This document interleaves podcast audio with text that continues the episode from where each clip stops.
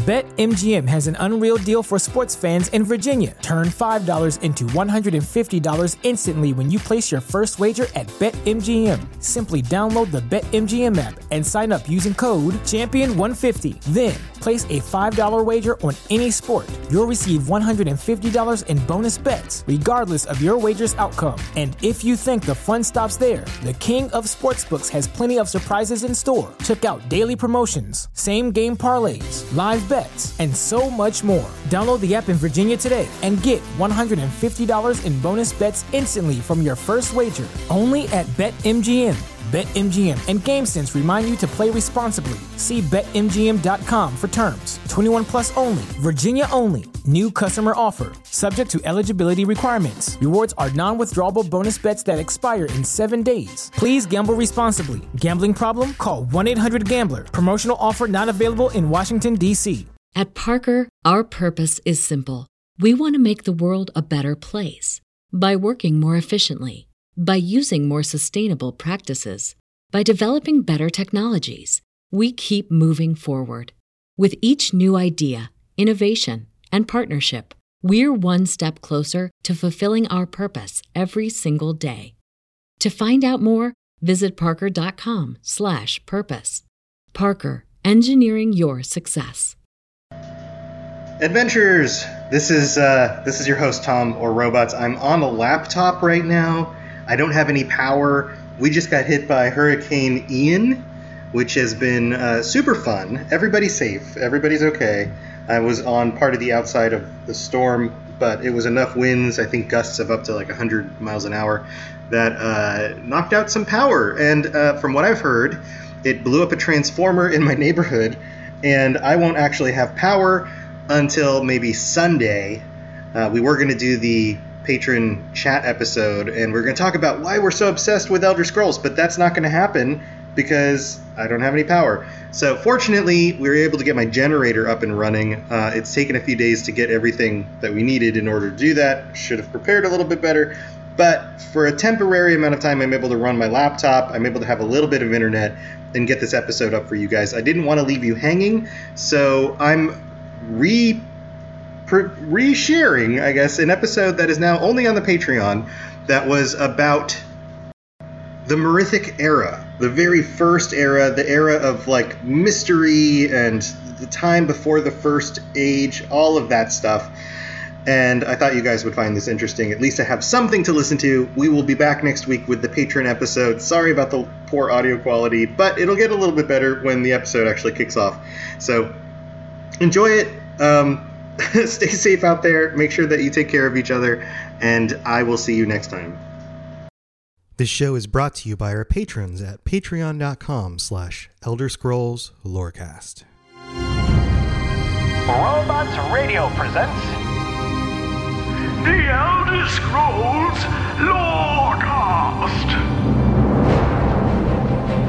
Welcome to The Elder Scrolls Lorecast, a place where the Elder Scrolls community can come together to discuss the boundaries of our knowledge about the universe of the Elder Scrolls. The history of the Elder Scrolls is not what you would call transparent or easy to understand. We've gone over this a little bit, and now that we've gone through all of the Daedra and a number of spooky things over the last month, and some other lighter, more fun topics, I want to dig back into the early events in the history of the world. And I mention that the history is not particularly transparent because when we're studying these things, we need to go into them with a specific kind of mindset. First of all, the events of the early history of the world are shrouded in mystery. We only know about them from other books and other characters in the games. And the games all exist in the second, third, and fourth eras of the world. So we're getting information secondhand. There is not a game where we can play the events of the Merithic era. That doesn't happen. So if we're going to reconstruct those events, we have to look at the books in the game and the things that the characters in the games say. So that's just one layer. But there's another layer here. The books in the games and the things that the characters say are specific to those characters, the authors and the speakers in those situations, based on their particular knowledge, their perspectives, their cultures, the events that they are aware of. There is no all-knowing narrative source for the events of the Elder Scrolls. There are only individual perspectives, individual lenses with which we can look back into the history to try to piece together what's going on. And I mentioned this in the very early episodes of this show. It's one of the things about this world that makes it so interesting. In our own world, we are limited the same way. The idea that we could have any omniscient, objective view of anything is ignorant. We can't. Your viewpoint of anything is based on your perspective. Your perspective is based on your life events, your own sensory information coming into your eyes and your ears, the accuracy of your memory, the things that you fear, the things that you hope. All of these things color your perspective on any situation. We are by no means a camera watching the world and accurately recording things as they happen. It has been proven that human recollection is one of the least accurate things. It's one of the highest things we can hold up in a court of law. But when it comes to the actual events of things, human memory is extremely flawed. Extremely. Most of the time, if you have a camera on an event and a few years later you ask the individuals who are involved in that event specifics about that situation, they will almost all get it wrong in some detail or another. So to say that we have a singular perspective on the events of the Merithic era is ignorant. And I preface this because I, I want you guys to understand that when I pull this information together, I have to pull from something. I have to pull from some sources. I have to pull from the information that I can find online, the information I recall from the games, and I try to rely very heavily on things like the U E S P, the Unofficial Elder Scrolls pages, because they do a great job pulling this information together and putting it together in a way that we can actually talk about it. But one of the things that inevitably happens is that you have somebody saying, well, that detail isn't accurate because this person over here said this thing, and they're not wrong.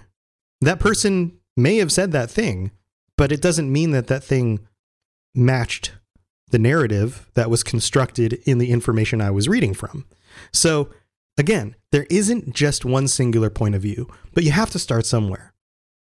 So in order to detail the events of the Merithic era, in this episode, I am going to go through the timeline as it is listed in the U E S P.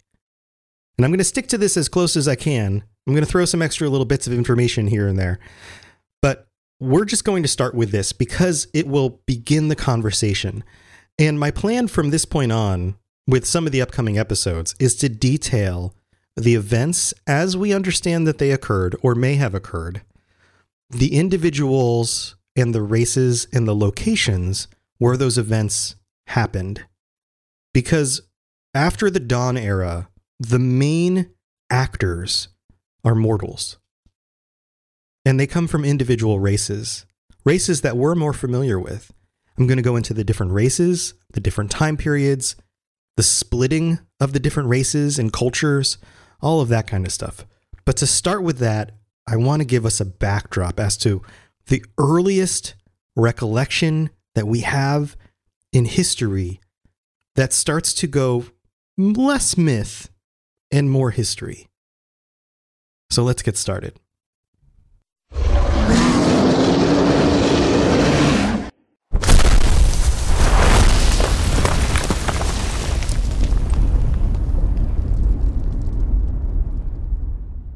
This is where you get off. Come with me. So the earliest event that we have from the Merithic era, the early Merithic era, is dated M E twenty-five hundred. And in the world of the Elder Scrolls, the Merithic era works a lot like B C or B C E. The dates start with large numbers and they tick all the way down to zero. And you'll notice as we go through here that we don't have a lot of hard dates.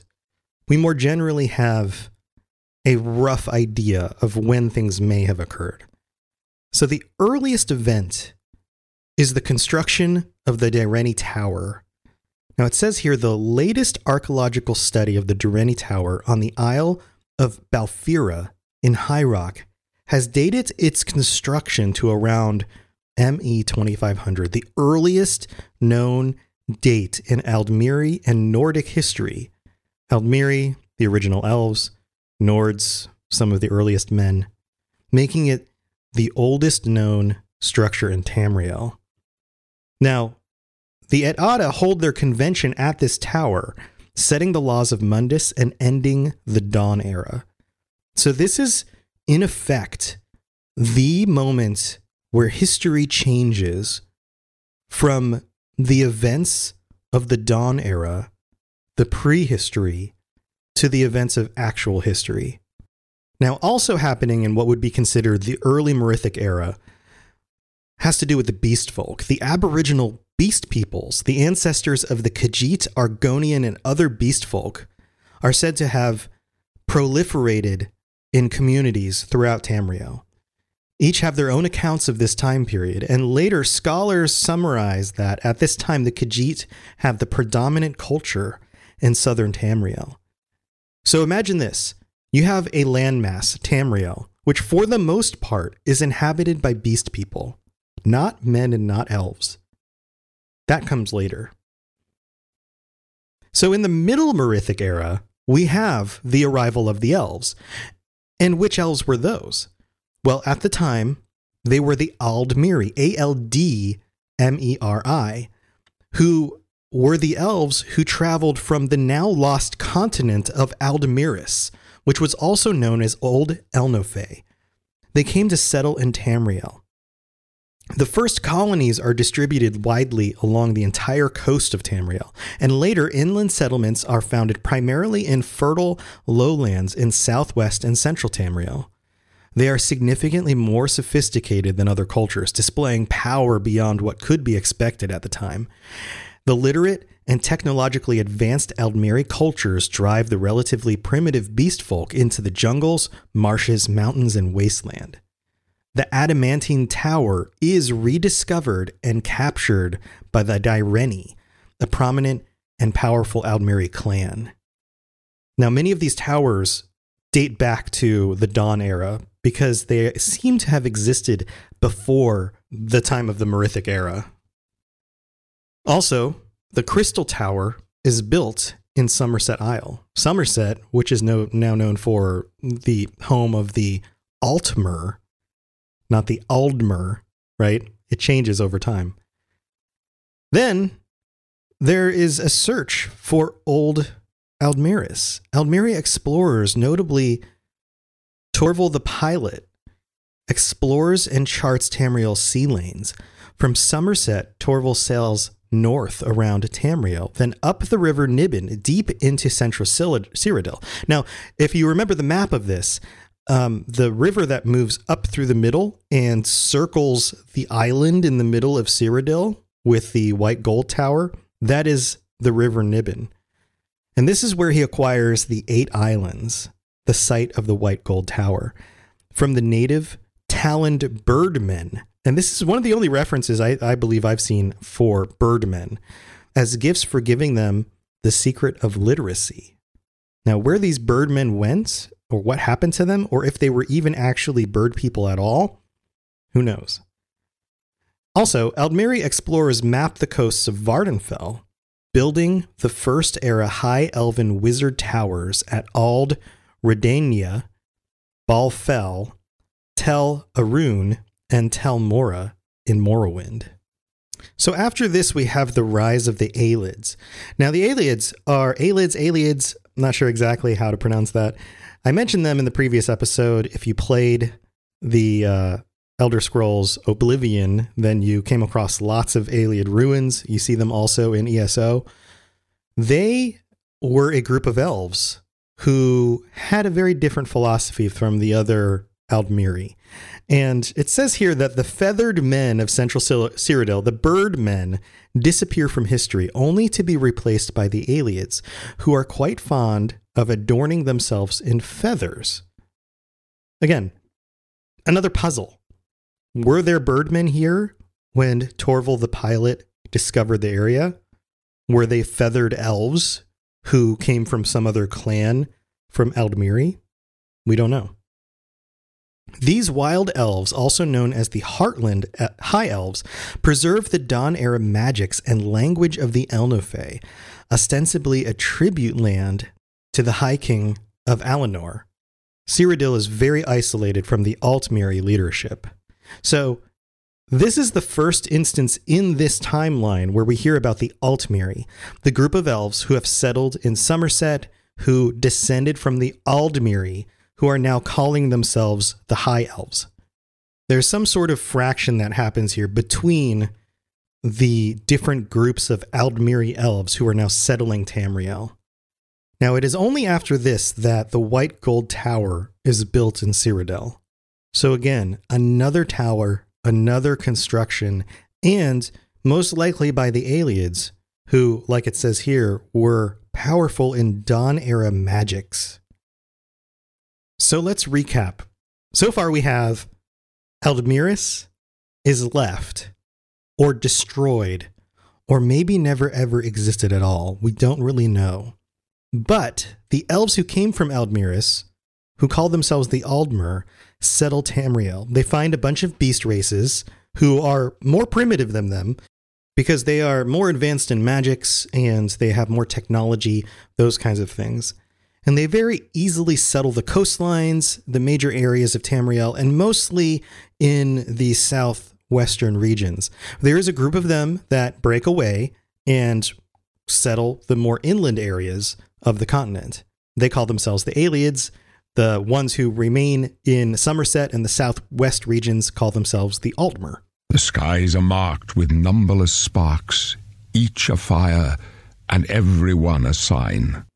Hey there, adventurers. The story goes on in a second. We're going to go into the late Merithic and the other miscellaneous events during this era. But before then, I just wanted to jump in and say thank you for listening. Uh, I mentioned on the previous episode that we're going to do call-outs for patrons and uh, other review call-outs and those kinds of things in the episode at the end of the month coming up very soon, where we highlight our tier four and higher patron uh, guests as a chance to talk on the show itself. So if you'd be interested in doing that, you still have time to upgrade your subscription on Patreon, and I appreciate all the support I get from you guys. Also, in other news, I've been streaming more on Twitch as usual, and things are about to change with my schedule coming up over the next few weeks. So be, I guess, stay tuned, be something. I don't know. I don't know the words here. Stay tuned. More stuff. We're going to do lots of more fun, cool stuff. I might actually be able to stream during the days on occasion, sometime in the next few weeks, starting probably the middle of December. And we're going to do a whole bunch of other fun things for the Robots Radio community. So uh, you guys know how to get a hold of me. Check the end of the show or the show notes for links to Twitch, to Twitter, and to the emails. And we'll have a quick little ad break, and then I'll be back with the second half of the episode and more details on the Merithic era. Come to me with questions. I know our history almost as well as Vignar by now, except I can remember it. I am so excited about our sponsor this week, Marvel Strike Force. I freaking love Marvel Comics. Growing up, I collected comics and the trading cards, and I've seen pretty much every Marvel movie they've made so far. So if you're into Marvel like I am, go check out Marvel Strike Force. This is a mobile squad R P G. You can collect and unlock all the different heroes. You fight against supervillains. There's a campaign. There's a blitz mode. There's an arena. There's a constantly evolving meta. And right now they're celebrating the Deadpool anniversary event. This is a mission from Strike where you log in the first time and you unlock this generous gift containing character shards, a anniversary diamond orb, gear, a bunch of other items. It is absolutely the right time to jump in and try this game out. Click the link in the show notes to download it now, and then use the promo code MAXPOOL, M A X P O O L, MAXPOOL. Don't miss out on all the free stuff, and thanks again to Marvel Strike Force for sponsoring this episode. At Parker, our purpose is simple. We want to make the world a better place. By working more efficiently, by using more sustainable practices, by developing better technologies, we keep moving forward. With each new idea, innovation, and partnership, we're one step closer to fulfilling our purpose every single day. To find out more, visit parker.com slash purpose. Parker, engineering your success. Yes, yes, you're entirely brilliant. Conquering madness and all that. Blah, blah, blah, blah, blah. So the first event of the late Merithic era is noted about the Dwemer. The Dwemer, a free-thinking, reclusive elven clan devoted to the secrets of science, engineering, and alchemy, establish underground cities and communities in the mountain range, separating modern Skyrim and modern-day Morrowind, known as the Valathi Mountains. Now, this is the first mention of the Dwemer. So now we have the Ayleids, the Altmer, and the Dwemer. And what's interesting is the Altmer is the only group that we know of from the recent games, from the games from the second era and, and later. That ha- has been noted so far. After this, we have the transformation of Trinimac, and this is according to Aldmeri tradition, because there are a few different descriptions, and we've noted this in our episode about Trinimac and Boethia and, and those things, uh, but there was a great battle that occurred between Trinimac and Boethia as a result of the Valathi dissident movement. Trinimac is consumed and returns later as Malakath. His followers become the Orcs, and the Orcs can be considered the fourth mentioned elven group. And we know that a lot of people don't consider them elves, but according to this tradition, they were turned from the followers of Trinimac into the followers of Malakath and were thus transformed into Orcs. And it's not the first time that a race of elves in this world goes through some sort of significant transformation. It goes on and says the followers of Veloth and Boethia become the Chimer. So this same event may have split some of the elves into Orcs and Chimer, who migrate to their promised land in Resdain. Some traditions trace these events back to the Dawn Era. So there's ambiguity as to when this occurs because it has to do with Daedric powers active in the world. But as we know from the more recent events in the games that we've played, Daedric powers are still active in the world, so there's no reason this couldn't have happened in the Merithic era. So we also know that the Chimer, later on, turn into the Dark Elves. So they go through a sort of double change, or at least a renaming and a change. Interesting stuff. Then it notes here the about the uh, High Valathi culture, which thrives in Resdain. The Chimer become dynamic, ambitious, and long-lived elves, devoted to fundamentalist ancestor worship. Despising the secular culture and profane practices of the Dwemer, the Chimer also covet their lands and resources, and for centuries provoke them with minor raids and territorial disputes. We know that the Chimer and the Dwemer didn't get along, and that comes to a height later on with the Battle of Red Mountain. The next section is labeled the Late Merithic Era, and it begins with the fall of High Valathi culture. It disappears from Vardenfell. The earliest known Dwemer freehold colonies are constructed. The Valathi degenerate into tribal cultures, which in time evolve into the modern great houses of Morrowind, or persist as the Ashlander tribes. The only surviving traces of this tribal culture are scattered Valathi towers and Ashlander nomads on Vardenfell Island. So not only is there a, a kind of reduction in high culture for the Valathi clans, but also it's noted here that the original First Era High Elven wizard towers along the coast of Tamriel are abandoned around this time. And as usual, I've, I dig into each of these a little bit as I go in order to make sure I understand the context of what is being said here. And I'm not sure why these are noted as First Era High Elven Wizard Towers, because the First Era hasn't occurred yet. Were they noted as constructed and then abandoned and then repopulated at a later point? I, I don't quite understand what exactly that means, because what it does is it references a book called Before the Ages of Man. And in Before a- the Ages of Man, it's actually very much the language that they use in the wiki article. The original First Era High Elven Wizard Towers along the coast of Tamriel were also abandoned about this time. So that's it. It doesn't give any more background as to who created those towers, when they were created, and or how they were known to be First Era towers. Why I, I just don't quite get that comment. This is part of why looking into the history of this stuff can be so odd or confusing, because not everything always makes sense. So let's move on. By the Merithic era one thousand, we have the first documented appearance of men, the culture of men, not elves, not beast races, men. It says here that archaeologists later trace their earliest known human settlements in High Rock, Hammerfell, and Cyrodiil to about this time. For centuries, raiders across the Sea of Ghosts, the sea north of Tamriel, invade and settle in Tamriel, and men are soon predominant along the northern coasts. Now, these are what we would call the Proto-Nords. And the Proto-Nords, in the final migrations from Atmora, settle in northern Tamriel. Now, we have a second continent here that's not Tamriel, that's not Aldmer- Aldmeris. It's called Atmora, and it's supposedly the land from which the men come. And there's a lot of different theories about each of these previous continents that peoples came from. Were they the, the same continent? Were they different continents? Was there one specifically for elves and one specifically for men? There's a lot of unknown here about what those continents are and where exactly they are.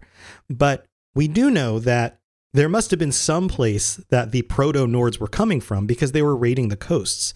And then eventually, according to the stories from the Nords, they settled the coasts. And there's documented a Nordic hero, Ysgrimor, who that name might be familiar if you played through Skyrim, is the leader of the great colonizing fleet to Tamriel, develops a runic transcription of Nordic speech based on elvish principles, and is the first human historian. And I, I believe we noted a little bit about Ysgrimor on one of the other episodes we talked about.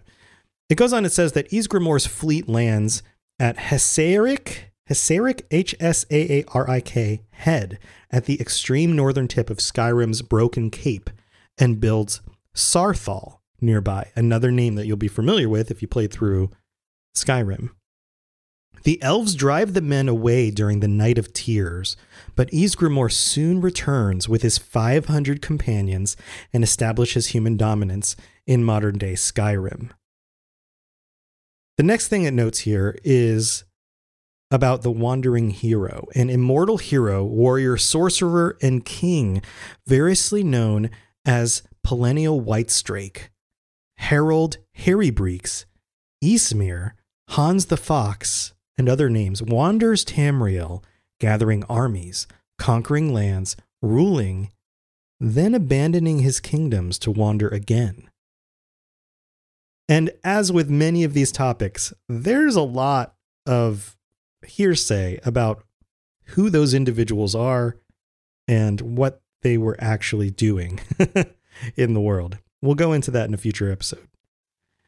Next noted is the Doomstones of Skyrim. Scholars later assume the Doomstones of Skyrim are placed throughout the land during this time.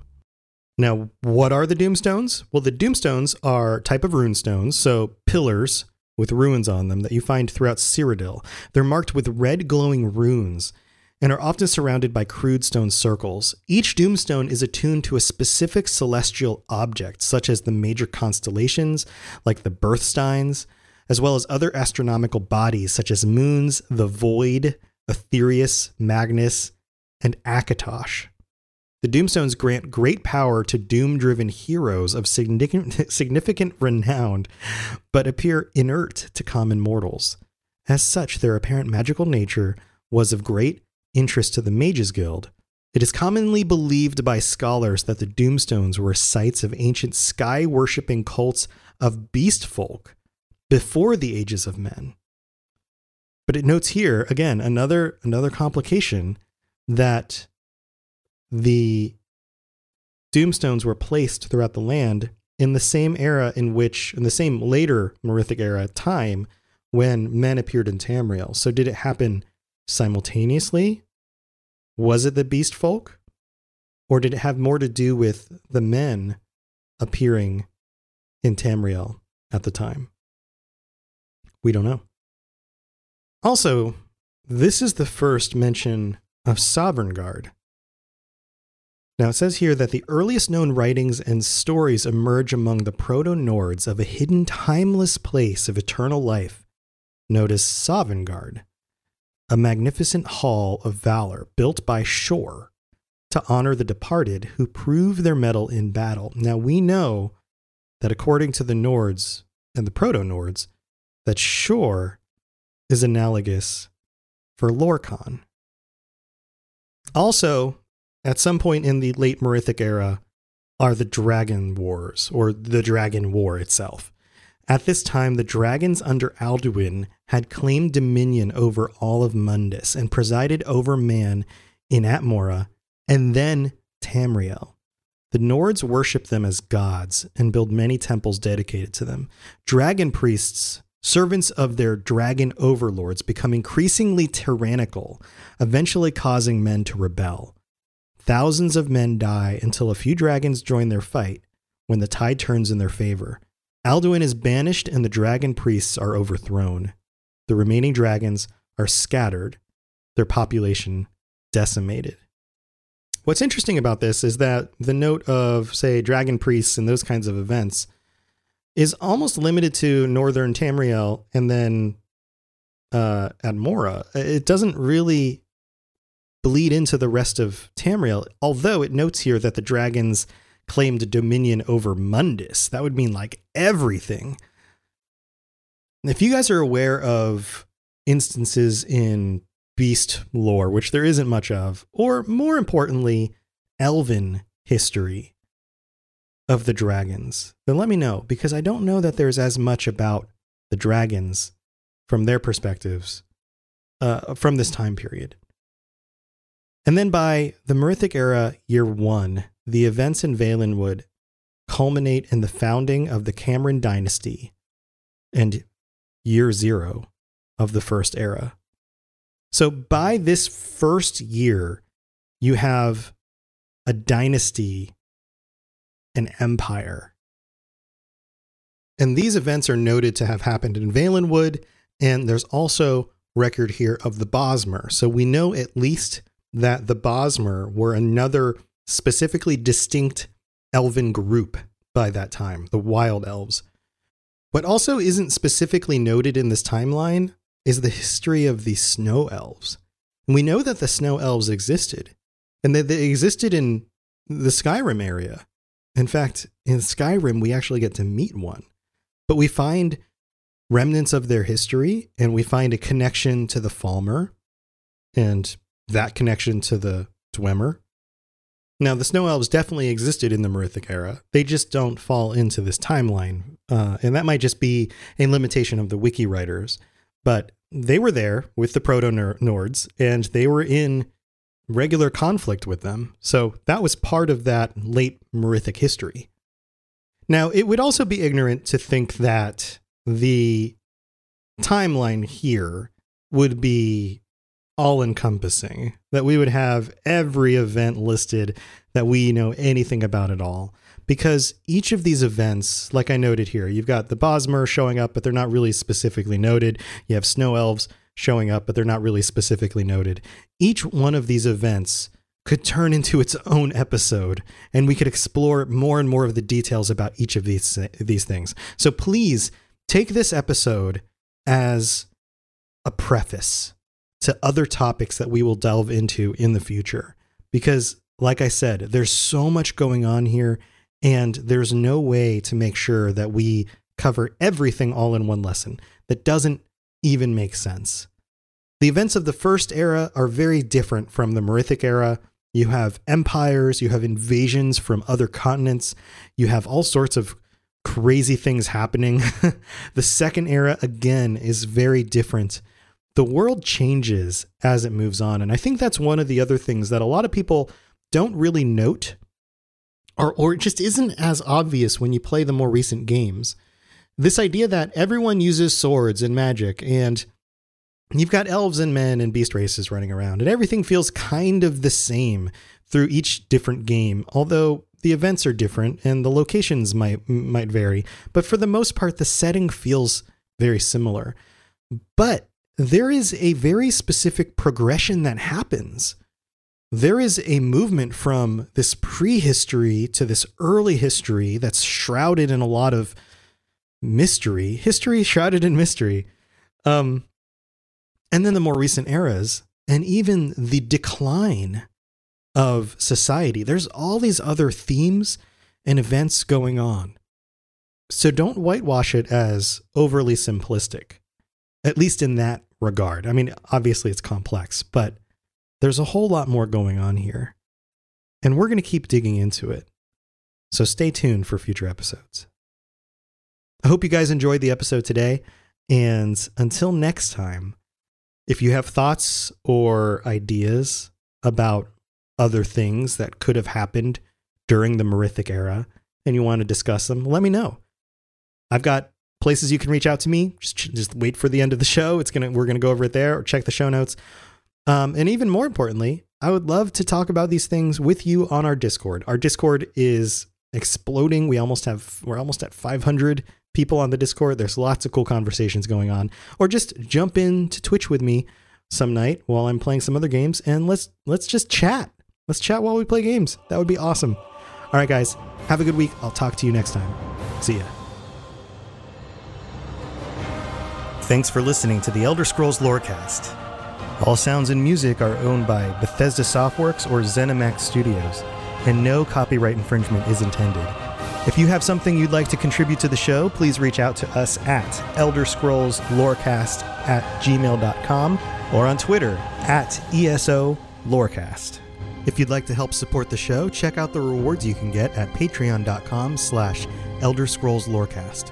I really appreciate you listening, and I'd love to hear from you soon. At Parker, our purpose is simple. We want to make the world a better place. By working more efficiently, by using more sustainable practices, by developing better technologies, we keep moving forward. With each new idea, innovation, and partnership, we're one step closer to fulfilling our purpose every single day.